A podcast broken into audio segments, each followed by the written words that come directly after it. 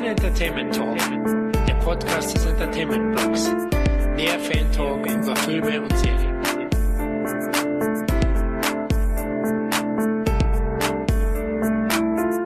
Hallo und herzlich willkommen zu einer weiteren Ausgabe unseres Filmfan Talks. Nachdem wir mit unserem Brandon Lee Special unsere neue Podcast-Unterrubrik Actionstars begründet haben, möchten wir diese heute mit dem zweiten Teil fortsetzen. Diesmal haben Kevin und meine Wenigkeit uns den ehemaligen Iron Man und späteren Canon-Star Michael Dudikoff herausgepickt, um über die Filmkarriere des amerikanischen Ninjas zu quatschen. Aber erstmal stellen wir beide uns kurz vor. Ja, da ist auf einerseits mal wieder der deutsche Ninja und Actionfilmliebhaber Kevin. Hallo Kevin. Hallo Florian, hallo liebe Zuhörer. Ja, was machen die Wurfsterne?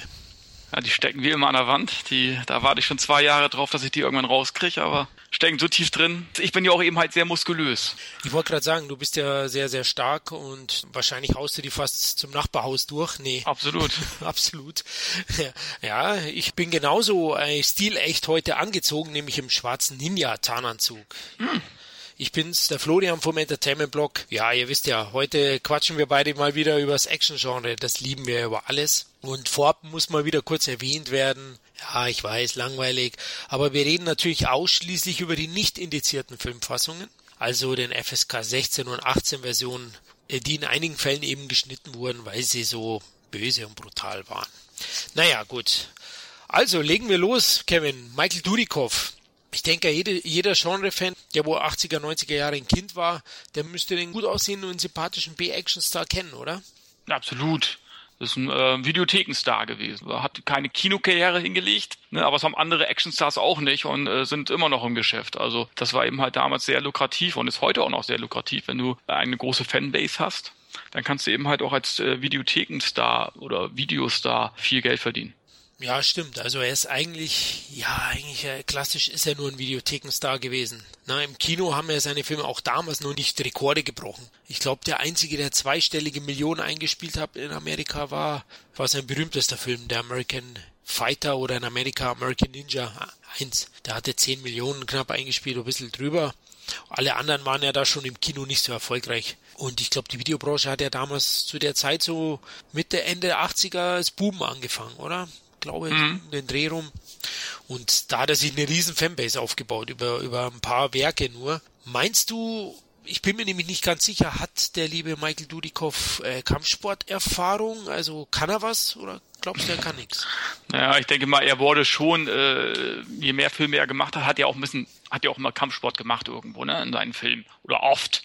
Ne? American Fighter natürlich besonders aber auch in den anderen Filmen hat er hin und wieder mal äh, die Handkante sprechen lassen. Ich denke aber, das sind alles so von Choreografen oder so gezeigte Moves oder oder irgendwelche Kom Kombinationen. Ja. Ich glaube nicht, dass er. Ich habe nirgendwo gelesen, dass er irgendwie äh, ernsthaft äh, Kampfsport betrieben hat. Ich habe es auch nirgends rauslesen können, dass er wirklich irgendwo einen Dann hätte oder einen besonderen Gurt. Und wenn du es heute so siehst, die Filme auch, da sieht man das eben halt auch, dass er nicht der beste Kämpfer war. Man, man nimmt es ihm zwar ab, aber ich sag mal so, er ist der Daniel LaRusso des Actionkinos.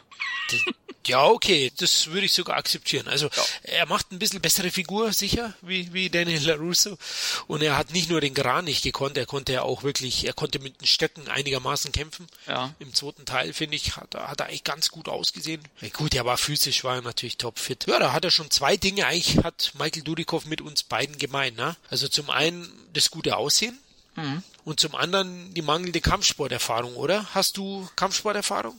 Nö, die einzige Kampfsporterfahrung habe ich äh, Bettkarate oder äh, Wettfressen.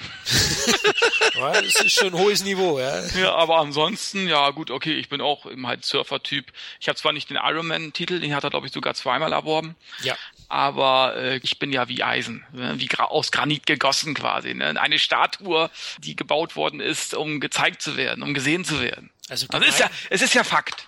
Gemeißelt bist du sozusagen. Genau, in, in, Marmor gemeißelt quasi, ne? Und äh, aber es kann auch eben halt auch eine Last sein, das gute Aussehen. Ja, ich wollte gerade sagen, deine Frau ist anscheinend zu beneiden, ne? Also absolut. Jeden Morgen, wenn die aufwacht, dann guckt die mich so an, lächelt und sagt, Mensch, äh, was habe ich ein Glück? Dann kriege ich mein Frühstück aufs Bett Und äh, wirklich, also äh, auch morgens, wenn ich früh zur Arbeit gehe, die steht morgens um halb fünf auf. Äh, meine gebrat, mein englisches Frühstück steht auf dem Tisch. Und ich muss auch sagen, ich hab's, hab's auch verdient. Ich glaube, jetzt, wenn du weiter so redest, solltest du den Podcast für deine Frau äh, zensieren.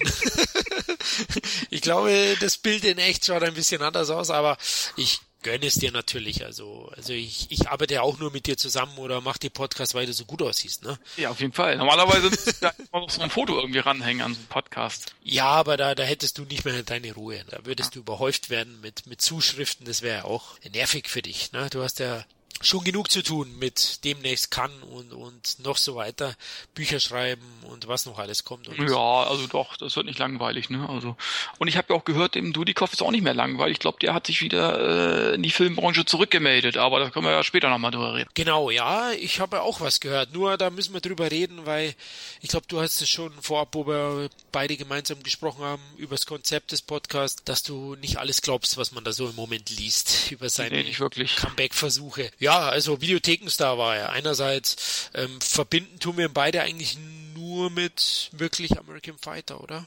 Ja, das waren eben hat seine bekanntesten Filme. Ich sag mal so in den 90ern hat er so noch, finde ich, so zwei, drei, vier gute gemacht oder ansehbare gemacht. Aber ich denke mal, hat eben halt lange Zeit von dem Erfolg äh, gezehrt, sage ich jetzt mal so. Ne? Also hätte er die Filme, American Fighter Filme nicht gemacht, hätte ich mir in den 90er Jahren nicht mehr, äh, nicht mehr jeden Film von ihm aus der Videothek ausgeliehen. Hätte er jetzt nicht mitgespielt, wäre das jetzt für mich nicht unbedingt ein Grund gewesen, den Film anzugucken. Ja, gibt mir eigentlich genauso. Er war ja eigentlich vom Aussehen eher so ein Surfer-Typ. Ne? Er ist aus Kalifornien, mhm. äh, wie du gesagt hast, war mehrfacher Ironman, hat also einen super, einen sehr, sehr guten Körper gehabt. Also für, für einen nicht Wettkampfsportler auf alle Fälle und war ja auch äh, vorab noch als Model tätig, bevor er überhaupt ins Schauspielfach ging. Aber da kommen wir jetzt dann gleich dazu. Wusstest du, äh, Dudikoff, der Name, man hört es glaube ich schon raus, wo seine Wurzeln liegen? Äh, er hat, glaube ich, einen russischen Vater und er spricht auch wenig Russisch. Ja, genau. Also heute wäre vielleicht für Markt noch interessanter als früher, ne? Also damals mhm. war es war ja das war ja noch zum eisernen Vorhangszeiten, ne? Mitte der 80er. Da wäre vielleicht äh, noch attraktiver für, für, für den Ostblockmarkt gewesen, ne? Zumindest. Okay, jetzt haben wir euch gesagt, was uns mit Dudikow verbindet oder ihn mit uns. Könnte man auch so sehen. Lass uns anfangen mit seiner Karriere. Anfangs eben, wie erwähnt, hat er ja Bodybuilding und Surfen betrieben als Kalifornier. Das, ich denke, das wird da eben in die Wiege gelegt, oder? In der Gegend. Könnte ja. man sich so vorstellen. Und hat dadurch mit seinem gestellten Körper eben wie Kevin schon gesagt hat, zweimal den Ironman geholt. Man hat dadurch natürlich, als so gut aussehender Mensch, äh, einige Modeljobs bekommen, hat da zum Beispiel für Adidas und GQ gearbeitet. Aber zudem hat er noch was anderes getan, weißt du? Er hatte auch seinen Geist trainiert sozusagen. Er hat studiert, weißt du was, Kevin? Psychologie. Schwerpunkt Kindertherapie, also schon was Anständiges. Ja, ja, finde ich auch. Also, also man würde es gar nicht glauben, wenn man ihn so sieht. Aber er wird ja auch im Umfeld so als recht nachdenklicher und ernsthafterer Charakter eingestuft. Genau, also das hat er studiert und durch die Modelanzeigen für Adidas und Co. ist Hollywood auch ein bisschen auf ihn aufmerksam geworden. Zum erstes TV. Da hat der Herr Michael Dudikoff kleine Nebenrollen in TV-Serien gehabt, in zwei recht bekannte. Kennst du die beiden? Äh, Happy Days und Dallas. Da hatte er eben so kleine äh, Auftritte. Genau, beide Serien, ja, waren wir wahrscheinlich zu jung. Klar, den Dallas-Hype hat man als Kind der 80er mitbekommen. Es muss ja eine, also vom Erfolg her unwahrscheinliche Serie gewesen sein. Ja. Und Happy Days äh, haben wir auch nicht wirklich stark verfolgt. dann ging es weiter. Von den TV-Rollen her hat der Aufmerksamkeit äh, erhascht in Hollywood oder bei den Filmproduzenten und dann 1980 hat er ein Spielfilmdebüt gegeben in der Krimikomödie Nieten unter sich, aber es war eine Mini-Rolle. Also wir gehen jetzt auch mal seine Vita durch anfangs und äh, wir erwähnen die Filme nicht äh, explizit, in denen er mitgespielt hat, denn er hat teilweise wirklich nur Minimalstrollen gehabt. Also er spielt zum Beispiel dann die verwegenen Sieben, da spielt er einfach nur einen Statisten fast schon, der im Hintergrund irgendwie vorbeihuscht. Also wirklich Kleinstrollen gehabt. Nieten unter sich, hast du den gesehen, Kevin? Nee. Nee, ich auch nicht. Also vergiss es, aber deswegen machen wir auch nicht den Podcast wegen solchen Filmen. Nee, das da alleine das Wort Niete, das äh, tönt mich schon ab. Okay, alles klar. Okay, dann diverse Minirollen in weiteren Filmen. Ja, auf jeden Fall eben die verwegenen Sieben, wie erwähnt.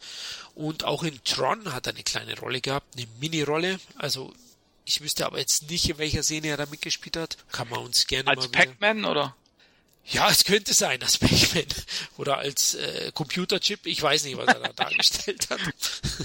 Keine Ahnung. Also er hat eine Kleinstrolle gehabt. 84 hat er dann eine größere Nebenrolle bekommen. War für ihn schon ein kleiner Meilenstein in seiner Karriere, weil es war eine größere Rolle und die Komödie, die war recht erfolgreich in Amerika. Es war die Tom Hanks Komödie Bachelor Party. Und ähm, hab die Komödie sogar gesehen. Er spielt einen von Tom Hanks Freunden. Der macht ja so einen Junggesellenabschied und seine Frau macht einen Junggesellenabschied. Ist eine recht deftige Komödie, typisch in den 80ern, war ab 18 Jahren freigegeben damals. Ich fand die ganz witzig. Also Tudikov, ja, ist mir schon aufgefallen kurzzeitig. Er sieht, er sieht ja, man sieht ihn da auch schon entsprechendes Äußeres und er fiel einem ganz kurz auf. Und dann kam's 1985 kam der plötzliche und wahrscheinlich auch für ihn völlig überraschende Durchbruch in Hollywood. Was ist geschehen, Kevin? Weißt du's? Ja, was ist wohl geschehen? Ja, sein bester Film wahrscheinlich. Äh, American Fighter.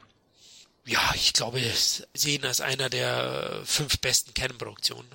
Ja, Abseits der hochbudgetierten Filme, also Over the Top oder City Cobra sehe ich jetzt nicht so als klassischen Canon-Film, sondern eher diese kleinen Produktionen. Da gibt's ja eine Anekdote. Ursprünglich sollte er wer anders den American Ninja ja, spielen. Chuck Norris hat aber abgesagt, wollte diese Rolle nicht spielen. Der hat dann äh, lieber Data Force, glaube ich, anstelle äh, von, von diesem Film gemacht. Auch von Canon, der hatte, war ja, äh, Norris war ja auch eine Canon-Größe neben, neben Charles Bronson. Ne? Also die beiden haben ja Canon eigentlich geprägt. Richtig, mit, genau. Ne? Und Dudikoff war eigentlich auch ein Canon-Gewächs hat aber dann eher das abgegriffen, was Chuck Norris liegen lassen hat, wollen wir es mal so, wenn man mal fies ist. Ja, ja, ist schon sehr gemein von dir, aber du bist halt ein ja. echter Ninja. Ne? ist ja auch nicht böse gemeint, weil, aber er hat eben halt auch viele Canon-Produktionen gemacht, aber die dann noch, noch mal deutlich unter den Budgets von einem Chuck Norris oder Charles Bronson lagen. Ja, die wurden dann eben halt relativ schnell auf Video auf, ausgewertet, was dem Studio auch Geld gebracht hat. So ist es ja nicht. Wären sie dabei geblieben, wären sie vielleicht heute noch da. Ja, American Fighter 1, weißt du, was er kostet hat? Ich glaube eine Million. Ja, genau, eine Million. Also ich habe es auch nur so, es mhm. wird als geschätzt gesagt, aber eine Million wäre aber schon hoch ja, für eine Canon-Produktion gewesen eigentlich. Zu der, ja gut, die haben nachher, ja, die Filme ja. wurden teurer, aber die wurden dann auch immer floppiger und das hat den Studio letzten Endes das Genick gebrochen. Stimmt, ja, da kommen wir wahrscheinlich dazu, weil Dudikovs Karriere kann man eigentlich spiegelt schon auch äh, den Auf- und Abstieg von Canon, ne? kann man eigentlich so sagen. Also ja. durch Canons Niedergang äh, ging es auch mit Dudikovs Karriere eigentlich immer schneller, rapider nach unten. Da kommen wir noch dazu. Ja, American Fighter war recht erfolgreich, vorhin ja kurz erwähnt, glaube ich. Also er hat ja über 10 Millionen eingespielt, also zehnfache seines Budgets. Ähm, in Deutschland so knapp 300.000 Zuschauer, also eigentlich auch akzeptabel oder ordentlich. Und wurde auf den Philippinen gedreht, glaube ich. Das war ja irgendwie so ein Stammort von Canon, also Missing in Action. Alles, was er im Dschungel gespielt hat, haben sie zum damaligen Zeitpunkt auf den Philippinen gedreht. Und wie findest du American Fighter an sich? Die Story ist recht simpel, ne? Da, er spielt ja so einen Einzelgänger, so einen Wortkargen. Das ist ja immer so die Rolle eigentlich von, von Michael Dudikoff. Ja, das ist, ist für mich ein klassischer B-Actioner. Ne, eben halt, damals lief sowas halt im Kino, ist ja auch zu Recht, ich würde mir das heute immer noch im Kino angucken. Mhm. Aber äh, ja, das war, die Action war gut verteilt. Äh, er hatte auch einen super Partner hier mit Steve James, die haben wirklich gut harmoniert. Zusammen sind ja auch, haben sich ja auch angefreundet ja, bei Hammer. den Dreharbeiten. Die Chemie von den beiden macht vieles, glaube ich, von dem Erfolg auch aus. genau, Film. also Steve James, der hat ja dann auch noch mal in äh, zwei Chuck Norris Filmen äh, mitgespielt. Also war immer eher so so der Nebendarsteller, ne? Ja. Also ähm, hat eigentlich nie groß die Hauptrolle gespielt in irgendwelchen Filmen, aber war immer ein guter Nebendarsteller. Ich meine auch sogar, dass Steve James zumindest eine Kampfsportausbildung hatte. Zumindest sah das bei ihm gar nicht schlecht aus. Also er überzeugt mehr, ja, gebe ich ja. dir recht. Also, ja. also er war ja auch, glaube ich, auch Stuntman. Also der war ja in X-Ken-Produktion. Genau, genau, der hat eben mal, war der erste Film, wo, wo er jetzt mir äh, aufgefallen ist, das war zum Beispiel X-Terminator. Kennst du den Film? Ja, kenne ich mit Robert Ginty, Ginty. Genau, genau, genau. Ja, ne? So ein Selbstjustizfilm, würde ich ja, jetzt einfach mal sagen. Aber ne? ganz ein übler, ne? Der hatte, glaube ich, immer einen Flammenwerfer. Genau, genau, genau. der hat die Leute zum Brutzeln gebracht, ja. Also der, der hat's recht deftig gemacht. Aber wie gesagt, Kampfszenen waren gut, Action war gut, gut verteilt. Also es war einfach, ja, ein typischer Canon-Film, so, so, so wie wir beide sie mochten eben halt. Ne? Also ähm, klar merkt man eben halt auch das niedrige Budget ja, da merkt man halt schon, dass, dass ein Chuck Norris halt mit nachher Invasion USA oder, oder äh, Delta Force mehr Geld zur Verfügung hatte. Aber trotz alledem, vielleicht auch aufgrund dessen, dass er auf den Philippinen entstanden ist, sehen die Kulissen äh, trotzdem äh, ziemlich gut aus. Ah, finde ich auch. Also da überzeugt der Film schon. Ein bisschen, finde ich, merkt man an den Philippinen vielleicht die Nebendarsteller und so sind überzeugt ja. nicht alle. Also es ist teilweise ein bisschen leinhaft. Mhm. Also Dudikoff und James erheben das Ganze actingmäßig und dominieren eigentlich jede Szene, wo sie mitspielen. Der Bösewicht hieß Blackstar Ninja, ne? Hat eigentlich auch überzeugt, hat es war meistens, also Kampfsport technisch zumindest hat er überzeugt. Ja, gab ein paar legendäre Szenen. Ich glaube, der Anfang, da geht's ja auch um so ein, die beiden heben dann so einen Hehlerring aus, die wo die Armee Fahrzeuge überfallen und dann die Waffen verkaufen. Irgendwie so lief's doch, glaube ich, mhm. heraus. Action-Szenen, die dir besonders gefallen haben? Mir haben am Anfang dieser Überfall gefallen, wo man die Ninja dann von den Bäumen fliegen hat sehen. Kannst du dich da? Ach doch, doch, das gab schon viele Szenen, die mir gefallen haben. Ne? Also jetzt, da war jetzt aber auch keine Szene bei, wo ich heute sagen würde, wow, das haut mich jetzt um. Das ganze Gesamtpaket hat mir einfach gefallen und gefällt mir auch heute noch. Mir auch. Also ich habe ihn auch nochmal angeschaut, würde mich auch freuen, wenn er auf Blu-ray kommt, weil die DVD ist nicht so wirklich überzeugend. Hat äh, einen guten Soundtrack, hat auch immer noch unheimlichen Charme. Also der erste Teil, über zum zweiten kommen wir später noch, der für mich kein Deut eigentlich schlechter ist als der erste, nur ein bisschen anders. Nicht-Action-Fans würden es Action-Trash nennen, aber ich glaube auch die könnten dem Film was abgewinnen. Ne? Also ja, auf jeden Fall haben sie ja auch, weil danach hat Dudikoff wirklich über Jahre hinweg zumindest äh, auf Video äh, richtig gute Zahlen geschrieben. Ne? Also äh, die, die Filme haben sich wirklich verkauft in der ganzen Welt halt. Ne? Und besonders in Deutschland hat er auch heute noch ungemein viele Fans. Also der Film hat schon wirklich schon einen so einen Dudikoff-Hype ausgelöst, ja. finde ich. Ich glaube auch, also American Fighter 1 begründet eigentlich seinen Ruhm, von dem er bis heute zehrt. Also genau. ich glaube, kein Film, klar, es gab noch eine Fortsetzung, wir kommen auch noch, es gibt ein paar Filme, die wirklich auch noch sehr, sehr sehenswert sind. Ja. Aber er hat auch sehr, sehr, sehr viel Steven Seagal-mäßige Filme, die Steven Seagal in letzter Zeit gemacht hat. Und selbst die sind noch äh, relativ erfolgreich auf äh, Video gewesen, eben halt, weil er eben halt so einen großen Fankreis hat. Ne? Also das ist schon äh, bemerkenswert eigentlich bei Dudikoff, weil er ja eigentlich nie sich im Kino irgendwie etablieren konnte. Also er ist dann von vornherein eigentlich auf dem Videomarkt getrimmt worden. Richtig, genau, stimmt. Aber da sieht man auch, wie mächtig äh, der Videomarkt dann da schon wurde. Ne? Ja, auf jeden Fall. Also, äh, ich musste damals immer lachen über das Kinoplakat oder Videoplakat. Der Typ da drauf schaut ganz anders aus wie er das ist mal aufgefallen? Kennst du das alte Videocover? Wahrscheinlich nicht. So gezeichnet. Müsste ich mir nochmal angucken. Hat das schwarze Haare und, und ein ganz anderes Gesicht. Also da habe ich, ich als, als Junge habe ich mal die Hülle dann angeschaut, dann hat mir meine Mutter ausgeliehen, habe ich mir angeschaut und dann habe ich gesagt, das ist doch gar nicht der Typ auf dem Cover, das gibt's ja gar nicht. Und weil er ist ja eigentlich von der Haarfarbe doch heller. Aber er überzeugt auf jeden Fall. Also er macht auch den Blackstar Ninja böse fertig am Ende. Ich glaube, am Ende hängt er auch irgendwie am Hubschrauber. Also gibt's schöne Szenen. Ähm, die Chemie, wie gesagt, stimmt. Der Sound ist, glaube ich, recht fetzig, hat einen sehr, sehr guten Soundtrack. Also kann ich mich zumindest daran erinnern. Zumindest und damals konntest du mit dem Geld eben halt auch mehr machen als heute. Das stimmt absolut, ja. Da, und da hat Canon auch äh, wirklich schon einige Perlen produziert. Das muss man einfach so sagen. Also mhm. so oft die belächelt werden, Canon hat für mich schon auch was drauf gehabt und natürlich auch äh, das Filmbusiness und, und äh, das Kino beeinflusst in den 80ern. Sogar stark in die 90er rein, weil die Absolut. Video, ja. Siehst du es auch so, dass sein Ruhm eigentlich unmittelbar mit den Namen James und dem Regisseur Sam Furstenberg äh, verbunden ist? Also es waren ja, mit denen hat er ja, glaube ich, zwei weitere Filme, das waren ja die großen Produktionen. Das war ja nochmal dann American Fighter 2 und Night Hunter. Ich glaube, das waren auch so seine größten Erfolge, wenn man ehrlich ist. Ja, das waren ja auch die Filme, die im Kino liefen. ja, genau. Und Furstenberg ist ja eigentlich für mich einer der besten Ken-Regisseure gewesen. Er Aha. hat ja auch die Rückkehr der Ninja gemacht zum Beispiel. Und äh, wir verheimlichen jetzt, dass er die Herrschaft der Ninja auch gemacht hat. das war ein Ausrutscher. der war ja auch ganz schlimm. Eine Mischung aus Flashdance und Exorzist und Ninja. also einfach geil. Also eine Mischung. Ich, ich möchte wissen, was sich Golan da wieder gedacht hatte damals. oh, ich glaube, die wussten, glaube ich, teilweise gar nicht, welche Filme sie machen. Also, die hatten nachher so viele Filme in der Pipeline. Ach, glaubst du, die haben äh, die Skripts vertauscht während der Dreharbeit? Ich glaube, die sind nachher irgendwie, die, ich habe ich hab das ja bei dieser Doku, bei dieser Canon-Doku gesehen, die sind nachher, äh, haben sich einen Film angeschaut.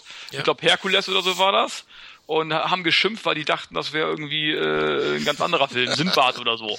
Weißt okay. du, die wussten gar nicht, welchen Film sie sich gerade angucken. Also die waren nachher sowas von, ähm, die hatten so viele, viele Produktionen nachher und überall äh, äh, äh, hat das Geld dann irgendwo nicht mehr gereicht. Aber trotz alledem bemerkenswerte Karriere der beiden äh, Filmemacher, die auch teilweise zu Unrecht belächelt werden. Teilweise ist es Kult, manchmal ist es auch trashig, aber sie haben auch wirklich sehr gute Produktionen gemacht. Das muss man auch immer wieder erwähnen, die auch wirklich auch mit äh, anderen Hollywood Studios mithalten konnten. Absolut. Und äh, das muss man erstmal schaffen. Wer den belächelt, äh, der soll sich mal hinstellen. Das ist ähnlich wie Uwe Boll, den belächelt man auch, aber äh, auch diese Karriere muss man erstmal hinlegen. Ja? Genau. Also das ist auch nicht so einfach. Also sag mir, sag mir einen deutschen Regisseur, der mit so vielen äh, Stars gedreht hat. Ich kenne nicht viele. Nein. Bis auf jetzt die großen Roland Emmerich oder wie sie alle heißen, aber sonst fällt mir eigentlich kaum jemand ein. Mir auch nicht und das muss man auch respektieren, finde ich, ja. Und wir als Actionfans natürlich vor allem. Also ich finde es großartig. Was Ken so abgeliefert hat, aber da haben wir ja, da werden wir ja demnächst einen weiteren Ken-Podcast aufnehmen, wir beide, und werden da mal, werden wahrscheinlich mit äh, tränenden Augen die ganzen Werke von Ken Review passieren lassen. Ja, genau. American Fighter hat ihn praktisch über Nacht zum, zum Star gemacht, zum B-Movie-Action-Star. Äh, der ist überall gut gelaufen, eben auch in Deutschland. Ich habe mal nachgeschaut, in Frankreich hat er sogar 860.000 ja, Das ist schon Wahnsinn. Das Fast ist ein Riesenhit. Ne? Ja. Also für, für so eine Produktion.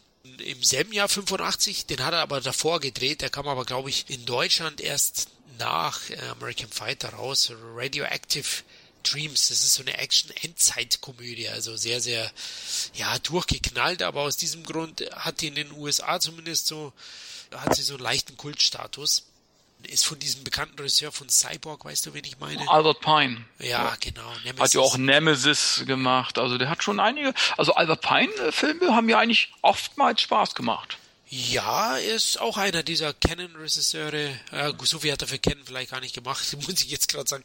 Aber einer, der, der durchaus seinen Stil hat, seinen eigenen Stil und mit dem man auch Spaß haben kann, ja. Und der hat eben Radioactive Dreams äh, gedreht und Dudikoff hat da an der Seite von John Stockwell, der, den wollte man damals aufbauen als neuen Star, äh, ist es leider nicht geworden für sich. Leider, äh, anscheinend war er nicht gut genug. Und die beiden haben da eben mitgespielt, Dudikoff auch. Wie gesagt, in Amerika eigentlich keine Rolle gespielt. Der hat 200.000 Dollar eingespielt in US-Kinos. Ist aber auf Video eben zu so einer kleinen Kultkomödie geworden. Hast du den gesehen, Radioactive Dreams? Nein, leider nicht. Bis heute leider nicht gesehen. Ne? Okay, ja, ich habe ihn nur noch lose im Gehirn. ähm, aber auch ich hatte damals mit dem schon Spaß. Es ist ein ziemlich abgefahrener Film, also ganz klar. Also der ist sehr, sehr schrill und, und äh, durchgeknallt. Und das muss man auch mögen. Also wenn man damit nichts anfangen kann, dann wird man kopfschüttelnd wahrscheinlich den DVD-Player ausmachen. Aber wenn man so Kuriositäten mag, bekommt man durchaus so einen richtigen, ja, spaßigen Action-Trip serviert. Ja, den kann man durchaus mal sichten. Man muss eben dem Trash-Kino schon zugeneigt sein. Also Radioactive Dreams. Auf jeden Fall. 85 eben. Der jetzt für seine Karriere sicher nicht, nicht so förderlich war, wobei jetzt eben über die Jahrzehnte hat er zumindest in so einem kleinen Kult-Trash-Perle mitgespielt, was ihm sicher auch nochmal ein paar Fans gebracht hat. Aber weiter ging es dann schon. 86 hat er ja dann auch wieder in der TV-Serie mitgespielt eine sehr bekannte. Ich glaube, Kevin hat die eh auf DVD und schaut sie im ja, Jahr zweimal an. Sturm, also für mich einer der besten Serien der 80er Jahre.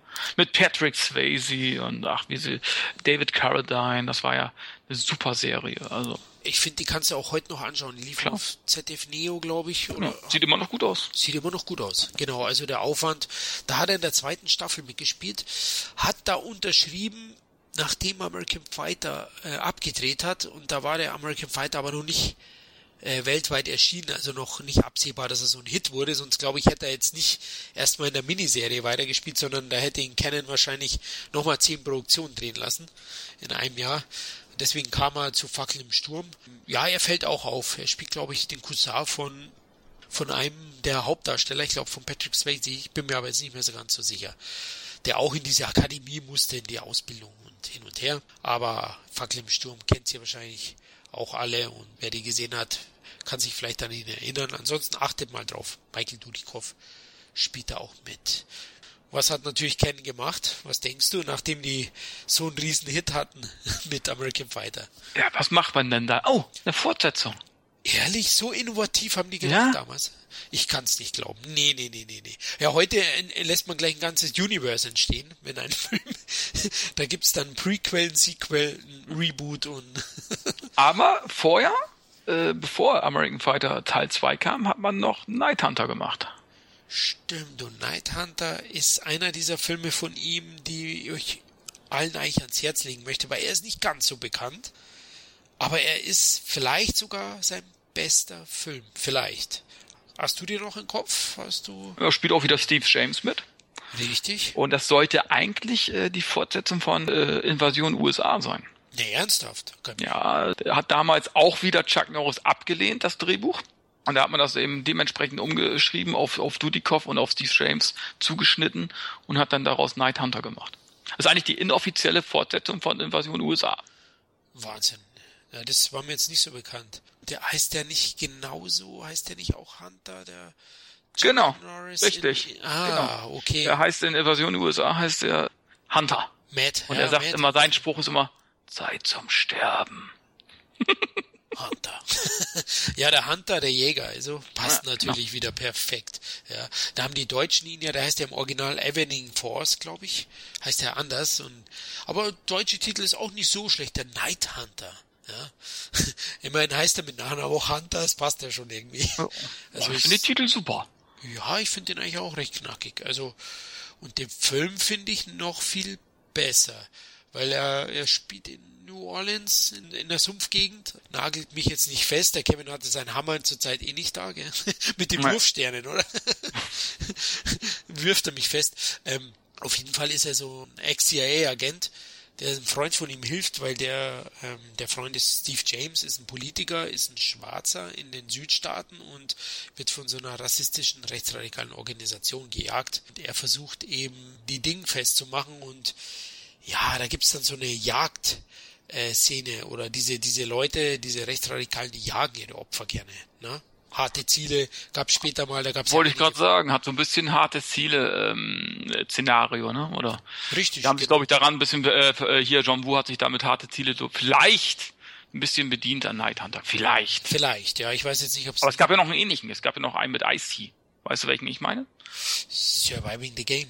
Richtig, den fand ich damals auch nicht schlecht mit Rutger Hauer auch ganz gut. Ja, hat einen sehr, sehr guten BC-Action-Star äh, Cast gehabt. Genau, fand ich auch nicht übel. Ne? Ja. Das war so die Zeit, da kamen so einige solche Filme eben halt, ne? Ja, der war auch nicht schlecht, stimmt. Der ging auch in diese Richtung. Ja, Night Hunter ist auf jeden Fall mit seinem bester Film. Also ich finde ihn wirklich, der ist sehr, sehr flott inszeniert, ist sehr, sehr packend und spannend. Gibt's den eigentlich auf Blu-ray schon oder auf DVD? Auf DVD gibt's ihn, aber nur in so einer Hardbox für 25 Euro oder so. No. Also ist ein bisschen teuer für, für so einen Film. Also. Uncut oder? Uncut, ja. Aha. Aber wieder mit drei verschiedenen Cover oder in, und 25 Euro. Ich habe ihn mir nicht zugelegt dann. Mhm, ja, weil es mir doch zu klar. teuer war. Ich meine, der Film, Leute, ist gut, aber ich muss jetzt nicht, ich brauche keine bedruckte Hülle. Äh, das können wir auch mal irgendwann thematisieren. Auch wenn ich das gemocht habe in den 80er Jahren, aber für bestimmte Filme, wenn ich einen Film liebe, dann sage ich mir, gebe ich das aus als Sammler. Aber mittlerweile ist halt das Problem, dass jeder Schrottfilm mittlerweile, dass es da ein Mediabook oder so zu gibt, weil es da einfach äh, mittlerweile, äh, damit kann man schnell Geld verdienen. Äh, die, die kosten dann 25 bis 30 Euro und äh, äh, da sind dann eben halt Filme draufgebrannt, die es meines Erachtens nicht unbedingt wert sind, als Mediabook verkauft zu werden. Damit macht man sich den Markt irgendwann selbst kaputt, weil dann irgendwann, dann ist eben halt diese Besonderheit nicht mehr da. Und ich finde, es haben nur bestimmte Filme verdient irgendwie, als Mediabook irgendwie vermarktet zu werden, dann eben halt auch mit so einem extra Cover. Dann bin ich auch gerne dazu bereit, da mal 25 äh, bis 30 Euro auszugeben. Ja, mit Booklet vielleicht noch mit drin oder so, aber doch nicht für jeden Schrottfilm wo es dann, die es dann teilweise gar nicht auf einer normalen Emery gibt, sondern ja. nur noch äh, in diesem Mediabook. Und das finde ich dann schon frech. Ja, ja, um, um dich praktisch zu zwingen, den zu genau. kaufen. Ne? Das finde ich auch frech. Und das die Entwicklung gefällt mir auch nicht, aber ich glaube, das wird sich selbst regeln demnächst, weil ja. so wie sie im Moment im Markt überschütten, äh, Übersättigung, irgendwann. Übersättigung wird die sehr, sehr bald kommen. Finde ich auch nicht richtig. Auf jeden Fall gibt's den eben auch nur in so einer, so einer, zwar jetzt nicht im Mediabook, aber eben in so einer Hardbox-Hülle was sehr ähnlich dem ist. Also es ist wirklich ein altmodischer, eigentlich recht altmodischer Actionreißer. Der hat einige Härten, durchaus knackig und hat aber auch einen sehr, sehr guten Bösewicht, finde ich. Und äh, Atmosphäre ist sehr, sehr gut. Äh, die Locations im Sumpf, also da hat man, gibt auch einen schönen Stunt. Er hat ja ein recht geiles Auto da, so ein Colt Sievers Jeep. Kannst du dich da erinnern? Nee. Oh, nee, weiß ich nicht mehr genau. Dann wird Zeit, dass du ihn dir holst für 25 Euro. Ja, kann man sehen. Ne? ich habe den nämlich äh, nur noch äh, auf Video irgendwie in Erinnerung und das ist auch schon einige Jahre her. Also ich lebe wirklich da äh, hinterm Mond so ein bisschen. Ne? Aber darum habe ich dich auch eben noch gefragt, gibt's den mittlerweile schon? Als normale Amaray hätte ich den jetzt bestellt, aber nicht für 25 Euro. Nee, ich eben auch nicht. Aber ich, ich hatte ihn mir mal bestellt aus England. Da war deutscher Ton drauf und da gab's den in der Amaray. Da habe ich ihn ja, auch vor drei, vier Jahren gesehen. Auf jeden Fall einer der besten Dudikovs ist natürlich, die Story ist wie immer in diesen Canon-Produktionen oder allen Michael Dudikoff-Produktionen zweckmäßig und recht simpel. Also mhm. wir brauchen jetzt hier nicht große Wendungen erwarten oder Charakterzeichnungen. Aber es ist ein knackig, harter, spannender Actioner, der so ein bisschen in die Thriller-Richtung geht und auch ein ein bisschen tiefer geht als all die anderen Filme eigentlich von Michael Dudikoff. Und der lief ja auch im Kino, auch in Deutschland, ne? Der lief auch in Deutschland, der hatte, wo, weißt du es, wie viel er hatte Zuschauer? Ich weiß in Amerika, der knapp, ah, viereinhalb Millionen ungefähr in Amerika. Was er in Deutschland hatte, kann ich dir leider auch nicht mehr sagen. Aber ich schätze mal auch so, ich weiß es gar nicht, 200.000 oder so, aber das ist jetzt geschätzt. Ich schaue gerade nach, 174.000. Was ist das? Da habe ich auch gar nicht mehr so schlecht geschätzt. Ja, eigentlich gar nicht so schlecht. Also immer noch recht akzeptabel. Also auch in Amerika immerhin knapp 5 Millionen. Ich denke, der war nicht so teuer. Äh, Budget ist mir da jetzt nicht so bekannt. Auf jeden Fall ein guter Film. Also einer der besten von Michael Dudikoff. Ja, und danach, ja, was hat er gemacht? Da kam ja die Sequel Mania. Bei Ken ist ausgebrochen.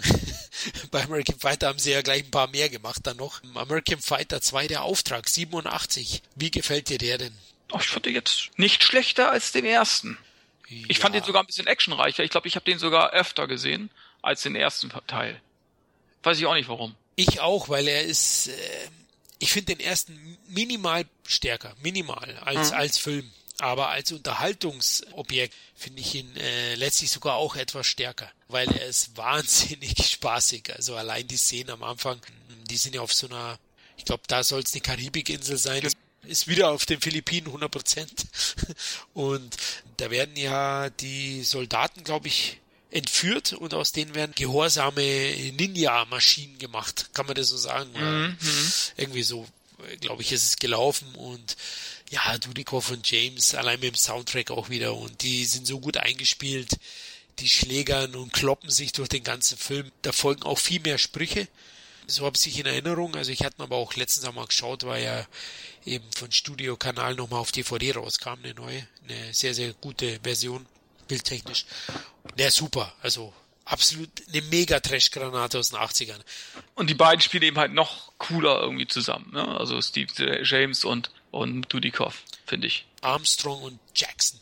Überhaupt Jackson, beziehungsweise Steve James ja, die fand ich sowieso gut. Das war sowieso, ein, den hätte ich auch gerne noch in mehreren Actionfilmen gesehen. Er hat ja dann auch alleine die dritte Fortsetzung, äh, zweite Fortsetzung, American Fighter 3 gemacht. Die blutige Jagd, ja. So, da war ja Michael Dudikoff nicht mehr dabei und ist leider auch sehr früh verstorben, schon 1993. Richtig, ich glaube an Krebs ist er verstorben. An Krebs verstorben und ich glaube, das hat auch so wie ich es gelesen habe, äh, hat das Dudikoff auch schwer mitgenommen. Waren ja befreundet, hast du glaube ich vorhin auch erwähnt.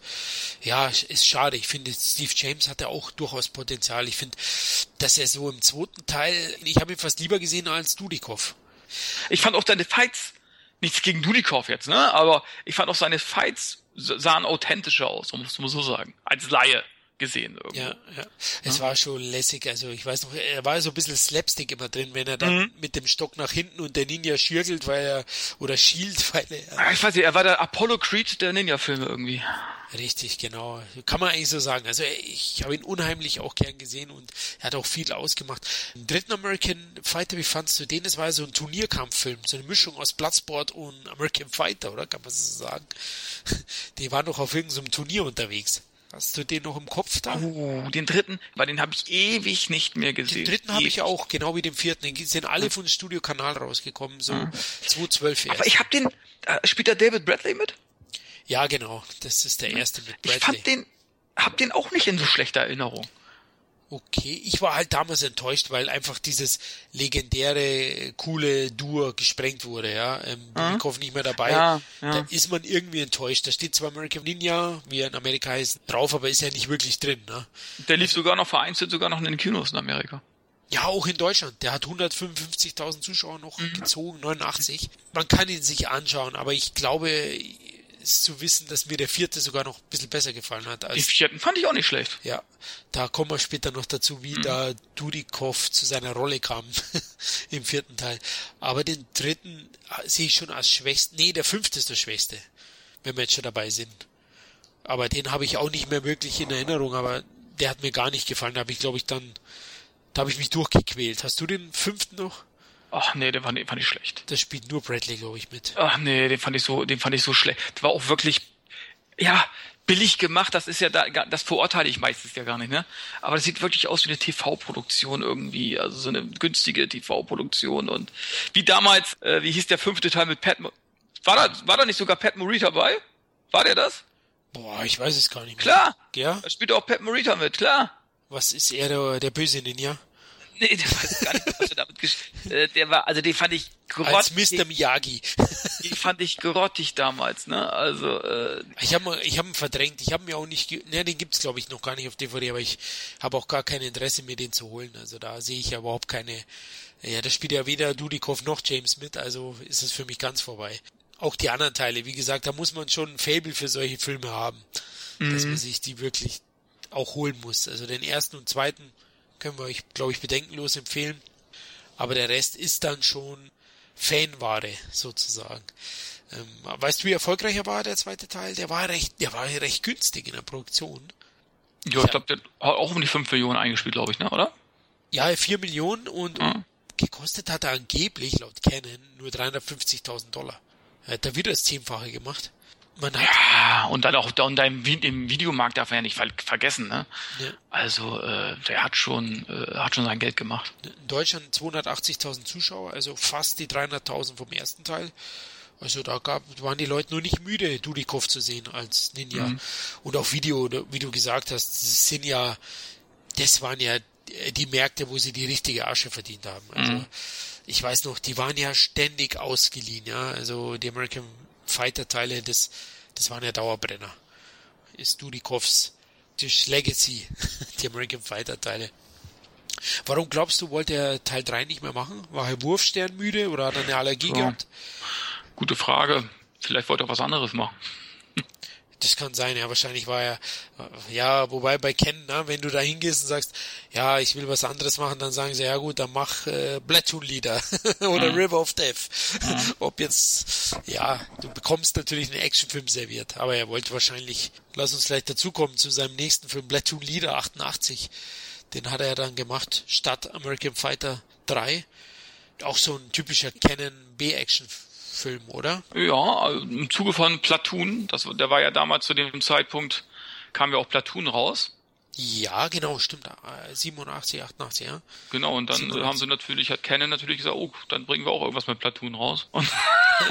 so ja, einfach. ist so. ne, die sind ja eben halt mit der Welle dann auch mitgeschwommen, ne? Und äh, ja, ich fand den gar nicht schlecht. Also der hat mir richtig gut gefallen, hat auch Aaron Norris hat äh, Regie geführt. Okay. Der Bruder von Chuck Norris. Ja, und wer Aaron, wer Aaron Norris kennt, weiß, dass er aus wenig Budget eine Menge machen kann. Zumindest äh, was Explosionen oder Stunts und so weiter angeht, hat der immer gute Arbeit abgeliefert, der Aaron Norris. Also muss ich sagen, das war der, der hat zwar oft Schwierigkeiten gemacht, der war auch glaube ich dem Alkohol nicht ganz äh, abgeneigt, aber äh, was die Inszenierung angeht und so weiter, und da kann man ja auch einige Chuck Norris Filme sehen, ob, ob das jetzt Delta Force 2 war oder Hitman und so weiter. Ich sag mal so Delta Force 2 fand ich den qualitativ besten Actionfilme von Canon muss man ehrlich sagen. Ja, der ist ne? verdammt gut. Ist der auch von Aaron Norris gewesen? Ja, aber hatte Aaron Norris auch Regie geführt. Ne? War und, äh, Missing in Action 3 auch Braddock, gell? War auch von ihm. War auch von ihm, ne? Und das muss man sagen, was Action und so angeht und Stunts und was ich was, da hatte der echt was drauf. Also der hat echt geile Actionfilme inszeniert und ähnlich gut ist auch ähm, Platoon, die da äh, inszeniert wurden. Also was die Kämpfe und so angeht und die Ballereien und die Pyrotechnik und so weiter, das kann sich wirklich sehen lassen. Das ist auf jeden Fall top. Ja, ich, der ist eigentlich auch kurzweilig. Also ist auch so einer der stärksten Dudikoff-Filme. War natürlich auch seine Hochzeit, ja? Mhm. die 80er noch. Ähm, lief aber in Deutschland schon nicht mehr im Kino, ne? Aber in Amerika ebenfalls vereinzelt hat noch ungefähr eineinhalb Millionen Dollar eingespielt. Ne? Ja, ist ja auch nicht, nicht wirklich viel. Also man hat gesehen, so aus dem Kino kann er sich langsam verabschieden. Weltweit gesehen, er ist halt ja von vornherein, wie du gesagt hast, äh, zum Videothekenstar mutiert oder, oder aufgestiegen, angestiegen. viele, viele Filme, auch spätere Filme, eben halt aber auch noch, auch weltweit noch in äh, vielen Kinos gelaufen sind. Ob das jetzt irgendwie Osteuropa war oder keine Ahnung, Ägypten oder was der Geier wo, wo ja blonde Typen irgendwo auch gefragt sind äh, kann ich mir gut vorstellen, dass er da auch noch die ein oder andere Markt gemacht hat. Auch wenn die woanders schon in Deutschland oder Amerika schon auf, äh, auf, auf Video äh, rausgebracht wurden. Ja, das kann natürlich sein. Also leider gibt's ja aus den 80ern da weniger Infos immer von den Zahlen weltweit gesehen. Mhm. Aber das kann genau. ich mir gut vorstellen, ja. Also, aber Platoon Leader ist wirklich gut. Natürlich ist er Klischee überladen und über die Story brauchen wir nicht viel reden. Aber er ist wirklich sehr unterhaltsam, hat natürlich auch so Ken-typischen Patriotismus schon drin, ja.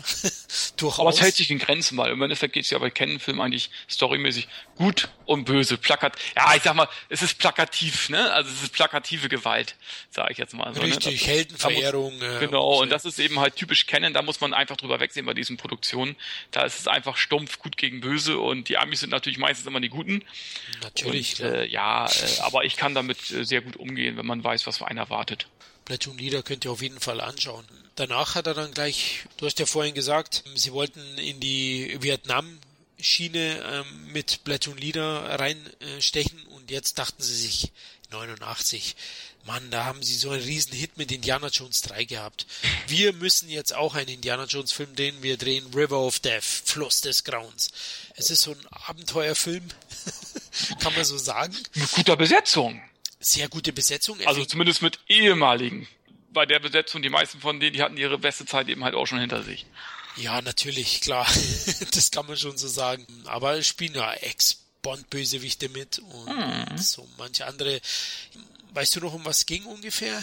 Nicht oh, mehr wirklich. Kann ich dir auch gar nicht mehr sagen. Ich kann dir sagen, dass Robert Fawn mitgespielt hat, Donald Pleasant, wer kennt ihn nicht, Halloween, oder Herbert Lohm, ne? Also das sind schon alles Leute, oh. die aber eben, also ja, Kenneth hat ja auch immer äh, danach äh, getrachtet, eben halt auch mal große Namen zu präsentieren, ne?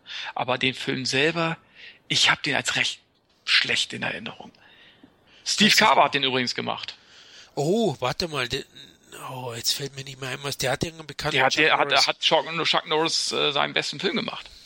Äh, der Gigant hat er gemacht, aber es war nicht sein bester, sondern McBait der Wolf. Das ist wirklich ein äh, Top-Film gewesen. Das war für mich, für mich einer der besten Chuck Norris-Filme. Damals, heute ist er ein bisschen überholt, ja.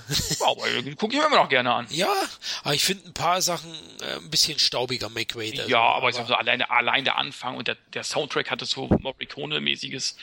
Also, äh. Ja, das Größte war schon damals die Besetzung mit Caradine mit, genau. wie hieß denn die, die dunkelhaarige Schönheit aus? Barbara Carrera. Ja, genau, die war schon auch, äh, ist aber nicht die Mutter von Tia Carrere. Nee. Sei denn, äh, sie hatte andere Wurzeln irgendwie, also äh, keine Ahnung, wie das hätte zustande kommen können. okay. Oder einen chinesischen Vater oder was auch immer, also. Ja, man weiß naja. es nie, gell? also wie das dann. Aber vielleicht ist sie mit Lundgren ja auch in den Bottich gestiegen. Ja, wer weiß, wer weiß. Aber auf jeden Fall, die kann ich mich äh, auch erinnern. Also die äh, Besetzung war schon großartig, muss man echt sagen. war schon schnucklig. Ja, Steve Carell, und dann dreht er so einen Film, ja, das ist ja enttäuschend, ne? Naja, danach hat er noch, noch schlechtere Sachen gedreht. Nö, ehrlich? Ja, doch, da, danach, da hat er eigentlich nur noch zwei Filme danach gedreht. Im Zeitraum von sieben Jahren. Also, ich denke mal, River of Death war eigentlich der Anfang vom Ende. Ja, grad, das, damit hat er eigentlich sein, sein ja, negativ. Aber er lebt noch. Aber er macht keine Filme mehr schon seit äh, fast 20 Jahren. Also. Ist er nicht? Äh, River of Death, ein Remake vielleicht? Das wäre doch was. Vielleicht, mal gucken. Mal gucken. Wer weiß. Auf jeden Fall geht's da um, ja, irgend so eine Seuche von so einem, so einem Ex-SS-Arzt äh, bricht aus und ein paar Leute sterben. Und letztlich muss er dann auf Expedition da in den Dschungel und, und ja, so eine Frau retten und eine verlorene Stadt finden.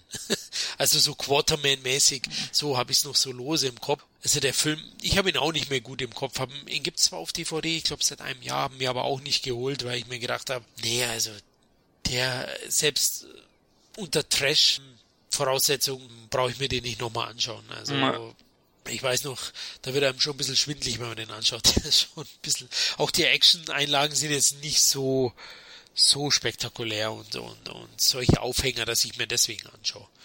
Da merkt man auch schon, äh, dass Canon so nach, ja, dass es ein wenig nach abwärts ging. Zwar ist das Dschungelszenario wahrscheinlich wieder in den Philippinen gedreht. Hat der Durikov da vielleicht gelebt? Wer weiß, oder? Über die fünf das Jahre. War zumindest immer ein schönes, schöner Urlaub, ne? Ja, also die, die Location Dschungel kann natürlich überzeugen, weil ja. da gibt's halt eben Dschungel, ja. Also. Heute geht man nach Bulgarien, also. Oh ja, wenn du jetzt gerade vom Ostblock redest, das ist auch so ein Negativpunkt, ja. Bei also da sind wir doch die Tropen oder äh, irgendwelche tropischen Gebiete lieber. Guckt ja Man of War an damals mit, äh, mit Dolph Lundgren. Der sah ja. doch richtig schnuckelig aus auf dieser, ähm, auf dieser Insel da. Ja, stimmt. Der war ne, das, also da, das ist, da, da, hätte ich mir auch gerne mal für The Expendables gewünscht, so, so, so eine Kulisse, ganz ehrlich. Gut, im ersten Teil hatten sie Brasilien, ne? Hatten sie, das war okay, aber das war super. So, so, also, so ein richtiger Dschungelfight irgendwie, weißt du, was ich meine? So, äh, ne? Äh, warum nicht? Würde ich mir auch gerne also. wünschen. Also, aber heutzutage gibt man, im Moment ist der Trend und Expendables 3 war Vorreiter. Oder eigentlich schon zwei. Expendables 3 war ja auch wieder im Ostblock und ich muss jetzt im Nachhinein den Hut ziehen, denn in Avengers 2 sind sie auch im Ostblock. Nee. Doch, das Finale ist komplett alles in der Ostblock-tristen Kulisse. Spielt auch in einem Ostblock, Slowakia. Hätte ich nicht gedacht. Das komplette Finale. Komplette Finale, eine Stunde oder 40 Minuten ist der Film spielt dort. Ich kann es langsam nicht mehr sehen. Also genauso wie in jedem zweiten Film mittlerweile Russen die Gegner sind, die Bösen. Ne? Ja. Also ist ja auch in sehr, sehr vielen Filmen so und, und, man kann sich jetzt auch mal wieder was Neues einfallen lassen. Ja, also Ostblock ist ja schon seit, ich sag mal so, äh, beliebt seit Ende 90er bis jetzt. Ja. Also das ist ja jeder Seagal oder Lundgren-Film oder was ich oder, oder selbst Van Damme-Filme, diese spielen ja alle im Ostblock. Manche sind sogar gut, ich gucke sie auch, gucke auch manche immer noch sehr gerne. Ja, ist aber bei manchen, da, da stört's einfach und das ist einfach immer dieser blau-graue äh, Stich irgendwie, ne? Und da lobe ich mir doch wirklich die alten Filme mit Michael Dudikoff, selbst wenn der jetzt nicht so gut war. Äh, von der Kulisse war das eben halt da war die Erde halt noch grün, ja. Genau, da wurden eben halt anders gedreht. Da wurde eben halt weltweit gedreht. In Irak, Iran, äh, keine Ahnung, überall wurde ja. da gedreht. Überhaupt kennen, ne? Die haben ja in sämtlichen Ländern, haben die äh, Israel und was weiß ich wo, die haben ja überall weltweit wirklich gedreht. Ja. Ne? Und äh, muss man ja auch einfach mal sagen, gut, damals war es auch bezahlbarer, aber trotzdem war es, äh, waren die Filme relativ teuer. Ne? Und ähm, andererseits gesehen hätten sie damals schon die Möglichkeiten gehabt, in Bulgarien günstig Filme abzudrehen, hätten sie es wahrscheinlich auch gemacht. Na natürlich, klar. Mal schauen, wie da der American, der Asphaltfighter oder wie er da geheißen hat, der Ruinenfighter oder der hat ja auch was gefunden. Aber ja, eben, Avengers 2 ist es auch so. Aber da war ich auch etwas enttäuscht. Aber Michael Dudikoff, ja, mit River of Death hat er eben, der lief in Amerika, hatte der noch ein Kino-Release 29.09.89. Ja, aber die Einspielzahlen sind nicht bekannt, also werden sie nicht sehr hoch sein. Doch, 500.000 Dollar. Ah, du hast es rausgefunden. Mhm. Du hast mich geschlagen. okay, ja gut, das war wahrscheinlich nicht sehr viel. Auf Video lief er dann immer noch einigermaßen. Klar, der Name Dudikov, aber sein Stern fing, glaube ich, schon ein wenig an zu sinken. Mhm. Und bei Dudikoff war es ja auch so, dass er schneller als so manch anderer 80er Jahre Actionstar Opfer der Entwicklung der damaligen wurde, dass eben harte B-Action-Filme ausschließlich in den Videotheken ihr Publikum fand. Du hast es ja vorhin erwähnt, er ist ja eigentlich schon mehr so als Canon-Videothekenstar aufgebaut worden. Letztlich mhm. waren die, sind die Filme, hat man sich da nicht mehr die Mühe gemacht, Canon hat er da schon ein bisschen getrennt, würde ich sagen. Sie hatten ja schon das Ziel mit Over the Top, City Cobra, Mitte, Ende der 80er, so High-Budget-Filme und dann eben nebenher noch diese Low-Budget. Oh. Und mit Dudikoff haben sie nur Low Budget gedreht eigentlich. Ich glaube, der hat nie, ich weiß nicht, wo der dann geschlafen hat, ob der über einen eigenen Waggon hatte, einen Trailer oder ob die äh, im Schlafsack am Set schlafen mussten. Auf jeden Fall waren die Filme sehr, sehr günstig. So war das auch der letzte Film, der zumindest in Amerika auf der Leinwand zu sehen war. Aber trotzdem hat er doch einige überwiegend überzeugende Videoproduktionen noch Anfang der 90er abgeliefert. Welcher würde dir da einfallen? Also von den Filmen, die er noch gemacht hat, er hat ja noch bis, äh, ja, bis 2002 hat er ja noch gedreht, aber jeder Film wurde irgendwie qualitativ immer schlechter und immer, er hatte immer weniger Geld zur Verfügung. Ne? Ja. Also ähm, das ging ja dann bis, bis Ende 90er war ja ganz schlimm. Die, da konntest du ja teilweise gar nicht mehr angucken. Filme, ne? Aber ich sag mal so herausragen, ne? wenn ich sage, ach, den kann sich der eine oder andere äh, gerne nochmal angucken. Midnight Ride. Okay, ja. Hat mir gefallen damals auch mit Luke Skywalker, Mark Hamill. Als Psycho, ja. Als Psychopathen hat er, fand ich, den fand ich echt, den fand ich richtig gelungen, den Film. Der hat mir Spaß gemacht, ne? Midnight Ride war das, der hatte so ein bisschen so Hitcher-Anleihen, ne? So genau, das war so eine B-Version von Hitcher. Ja, genau, den habe ich eigentlich, ah, den habe ich ewig nicht mehr gesehen, aber den habe ich auch sehr, sehr positiv in Erinnerung. Da hast du recht. Ich glaube, der ist wirklich eine Sichtung wert. Da muss ich mal schauen, ob es den auf DVD gibt. Es gibt auch DVD, aber ganz schlecht, also die ich kenne, ist ganz schlecht. Das ist so eine äh, Videokopie quasi auf DVD gebrannt. Okay, so, Die, die ich kenne. Es kann sein, dass es mittlerweile irgendwas anderes gibt. Was Vernünftiges. Äh, ja gut, ja. dann muss ich aufs Fernsehen hoffen, dass er vielleicht mal wiederholt wird. Aber äh, kann ich den Leuten, die jetzt so zuhören, die, dann kann ich dem wirklich empfehlen. Das war was anderes, war kein typischer Dudikoff, ja? ja. Als hätte auch jemand anderes spielen können, äh, außer Dudikoff, ne? Aber ich fand den ganzen Film unterhaltsam. Welchen ich noch gut fand, äh, Chain of Command. Ja, der war schon ja, einer so letzten 93, ja, ja, genau. Ja, und den musste ich... er, genau, und den musste er drehen, weil Canon ihn noch zu der Zeit 5 Millionen Dollar schuldete. Und dann hat Canon gesagt, komm, machst noch einen Film, dann kriegst du die 5 Millionen, dann kriegst noch eine halbe Million oben drauf. Und dann hat er sich überreden lassen, diesen Film halt nochmal zu machen. Ist so eine Art Delta Force Mando-Film, okay. Ja, genau. Ah, da passt ja die Anekdote zu kennen, die waren schon ganz schön schlau, wie, wie, sie die Leute dazu bringen, dass sie noch mal im Film mitspielen. American Fighter 4, die Vernichtung ist doch ein bisschen ähnlich abgelaufen. Also nicht ganz so, aber da hat man ihn ja auch übertölpelt sozusagen. Genau, aber da fand ich gar nicht schlecht. Ich glaube, er spielt auch die letzte halbe Stunde mit. Auch wieder mit David Bradley. Ja. Spielt, spielt, und ich fand ihn auch mit am blutigsten. Also ich fand ihn recht brutal, den vierten Teil auch. Ja, ich fand den auch best, er ist besser sein Ruf. Ja. Ähm, da war es ja so, da hat man Dudikoff, ich glaube in Südafrika haben sie ihn damals gedreht. Der Regisseur war Cedric Sundström oder so heißt er, glaube ich. Mhm. Äh, haben sie Dudikoff zum Setbesuch eingeladen, nach Südafrika, kleinen Urlaub machen. Ja, und dann hat Ken sich äh, überlegt, jetzt über, versuchen wir ihn zu überreden, dass er da für ein paar Tage mitspielt und die Endfights macht. Da kommt er, taucht er plötzlich wieder auf als wortkarger Ninja und ja, fightet saftig mit und tut dem Film schon gut, sichtlich gut und ist American Fighter 94 dann auch deswegen noch ganz gut gelaufen. Das war übrigens auch noch ein US-Kino-Release, genau. weil ich ja fälschlicherweise gesagt habe, River of Death war der Ja, letzte. Street Hunter zum Beispiel auch, den fand ich zum Beispiel auch relativ gut mit Steven Dorf, jungen Steven Dorf noch. Ja, ja. Äh, hatte auch, äh, war auch qualitativ besser, ne? Und der lief auch noch so in vereinzelten, äh, einzelnen Kinos in Amerika. Hatte irgendwie 200.000 Dollar eingespielt oder so. Okay. Also, aber war auch ein richtiger äh, Videotheken-Hit damals bei uns in Deutschland. Ja, es war, der war so mehr auf Komödie angelegt, gell? Genau, die fand ich gar nicht schlecht. Also den könnte ich auch, äh, im Original heißt der Rescue Me. Also den kann ich den Leuten auch nochmal so empfehlen, so ein bisschen ans Herz legen. Street Hunter, okay, den habe ich gar nicht mehr, ich habe nur noch ganz los im Kopf, da muss ich oh, da... Das ist eine schöne Actionkomödie. Also macht Spaß, ein jungen Steven Dorf, dann kann man den mal, da sieht man so mal, wie er damals so äh, aussah. Ist ja da, ist ja dann auch durch Blade ein bisschen bekannter geworden. Ja, genau, der hat schon noch sein Publikum gefunden, hat auch in so einer Beatles, äh, Beatles-Film, glaube ich, gespielt. er hat schon einige Rollen da noch abgeliefert, so. dass die. Aber den kann ich auch noch empfehlen. Also, wie gesagt, äh, Chain of Command mit Abstrichen, Street Hunter und Midnight Ride, das sind so die drei Filme. Und äh, Soldier Boys. Soldier Boys, ja, den habe ich nie gesehen. Wie ist denn Soldier der? Boys, der war auch ein knallharter äh, Actionfilm. Äh, mit Gary Higuiki Tagawa. Der hat auch mit Lundgren damals. Äh, ah, kenne ich, den Bösewicht, ja. Der, den fand ich auch recht aufwendig inszeniert. Ne? Jetzt auch kein Must-See, aber da geht auch ganz schön zur Sache. Mit Weniger mit Fights, sondern vielmehr mit äh, Waffengewalt.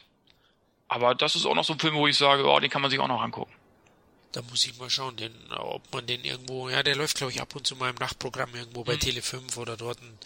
Muss mal schauen, ob ich den da noch aufnehmen kann. Bei denen habe ich nicht gesehen.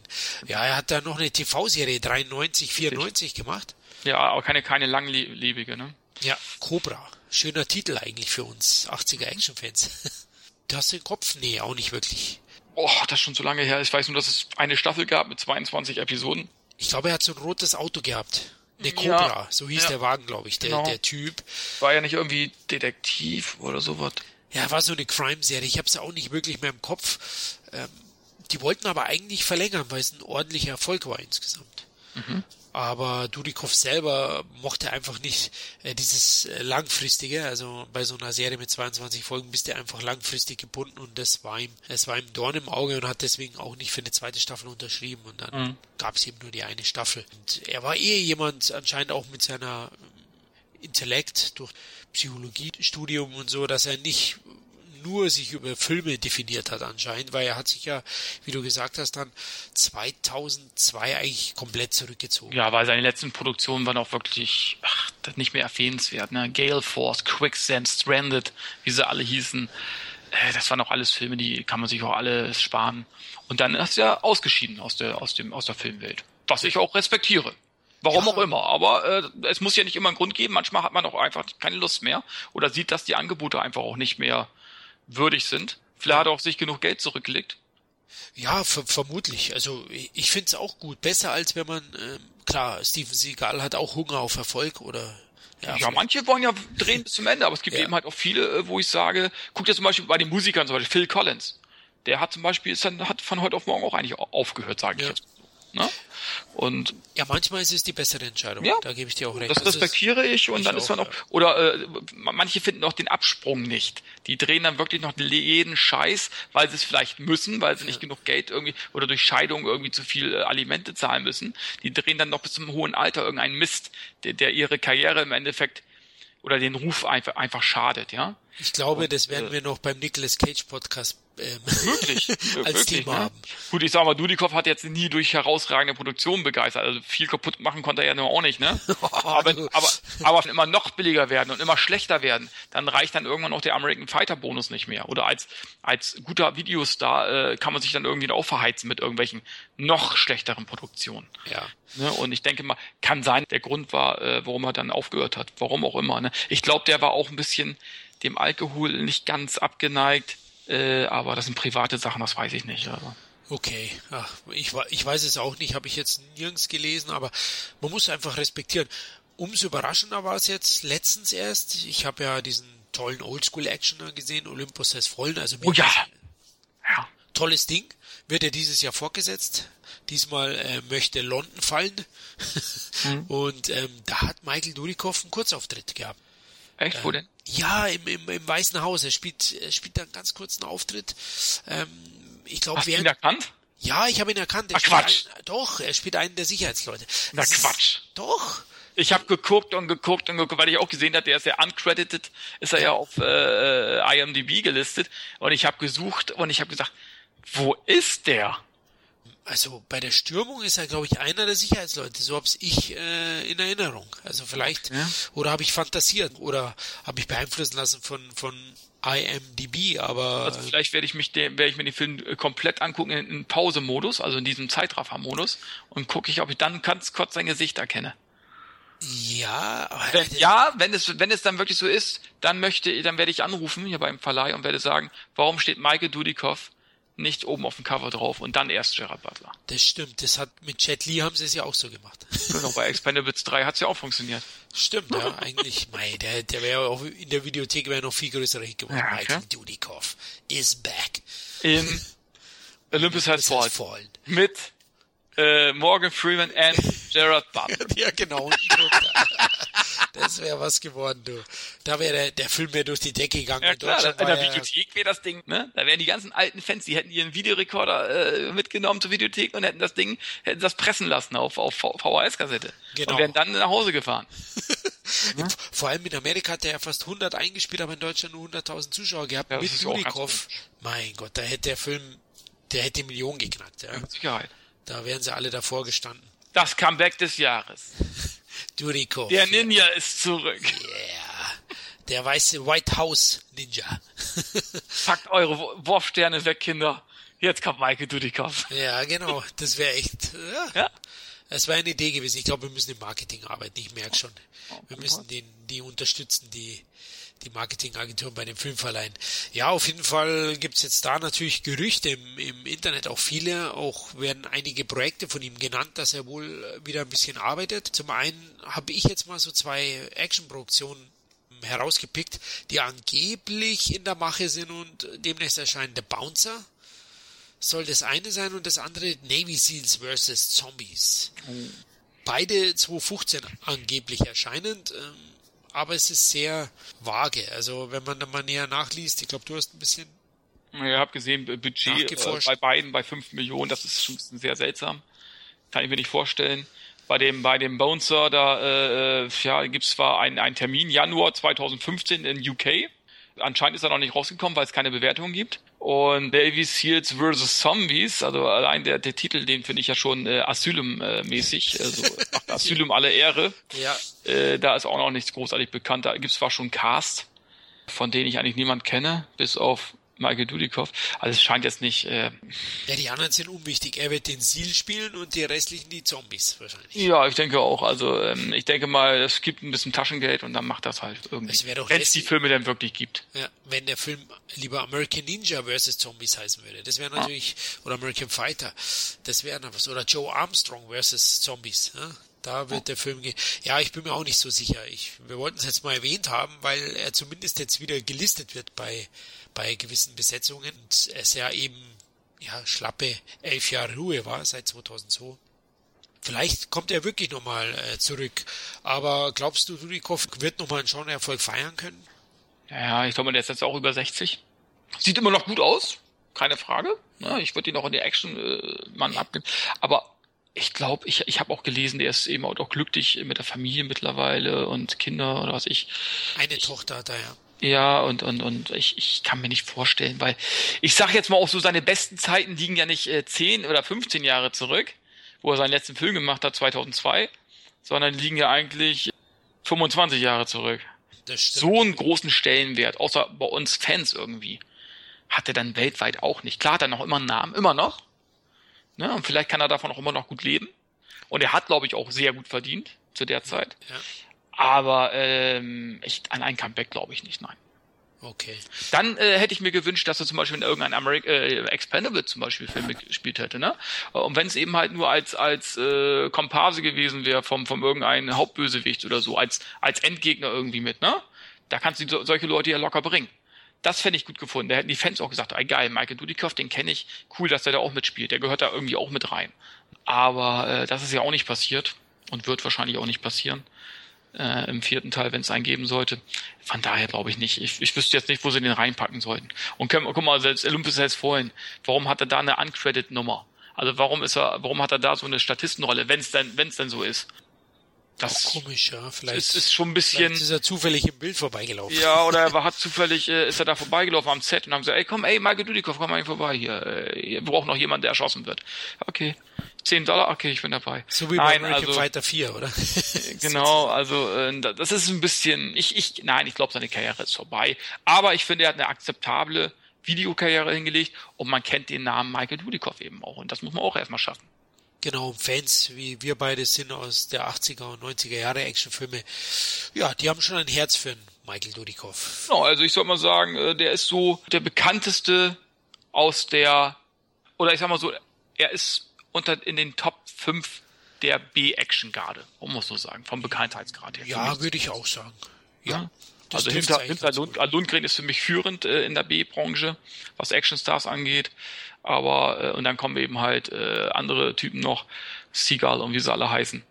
Und dann kommt dann irgendwann auch Michael Dudikoff. Aber wie gesagt, aus der zweiten Reihe. Ja, es ist, also man sieht schon akzeptabel, aber denkst du eigentlich, dass Dudikoff als 80er Jahre Actionstar, ähm, dass er Potenzial gehabt hätte für mehr, für eine größere Karriere? Weil ich meine, er hat gut ausgesehen, Äh, muss, ich, sympathisch. muss ich einfach auch mal sagen, ähm, ich, ich vergleiche es immer mit Chuck Norris. Ich meine, hätte er sich auf andere Studios eingelassen. Er hat ja zwischenzeitlich äh, Cusack gemacht, der Schweigsame. Das war ja keine Canon-Produktion, das war eine Orion Pictures-Produktion. Ja. Das war einer seiner größten Erfolge, der wurde ganz anders beworben. Ne? Und äh, wer weiß, wie, wie Chuck Norris seine Karriere abgelaufen wäre mit, mit Erfolgen. Vielleicht wäre er sogar äh, einspieltechnisch ähm, da gelandet, wo irgendwo Schwarzenegger und Stallone ge gelandet sind. Mag sein. Aber er hat sich sehr schnell äh, äh, so ein, äh, auf, auf, auf die Canon-Filme festgelegt, hat da eben halt so einen großen Vertrag unterschrieben.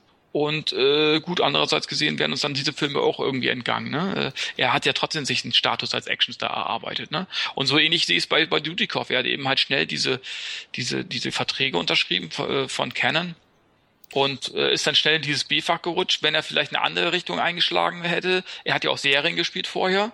Wenn er vielleicht im TV geblieben wäre, vielleicht hätte er da auch ganz andere ähm, Du denkst, der hätte schon Potenzial gehabt? Ja, auch, auch Lorenzo Lamas zum Beispiel, die vergleiche da auch, der hat ja auch ähnliche Produktionen gemacht wie, ja. äh, der, hat so, auch, der hat ja auch Serien gespielt und ist dann auch mehr so in die e, B-Action-Filme äh, Snake Eater, ja. Snake Eater und so. Ja, so ähnlich wie, äh, ist ja ähnlich vergleichbar mit wie Michael Dudikoff, ne? Mhm. Hat ja einen ähnlichen großen Namen wie Michael ja. Dudikoff, ne? Vielleicht sogar noch einen größeren Namen, ne? Und hat ja auch Serien gemacht. Wer weiß, wie seine Karriere verlaufen wäre, auch die von Lorenzo Lamas, wenn der äh, vielleicht auch mehr sich äh, nicht in diesen Action-Sachen äh, bewegt hätte. Weiß man alles nicht. Aber ich denke mal, gut verdient haben sie alle.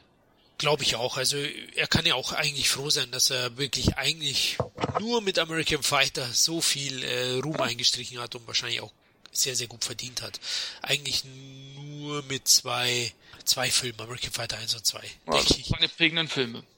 Genau, die haben seine Karriere geprägt und seinen Ruhm praktisch begründet.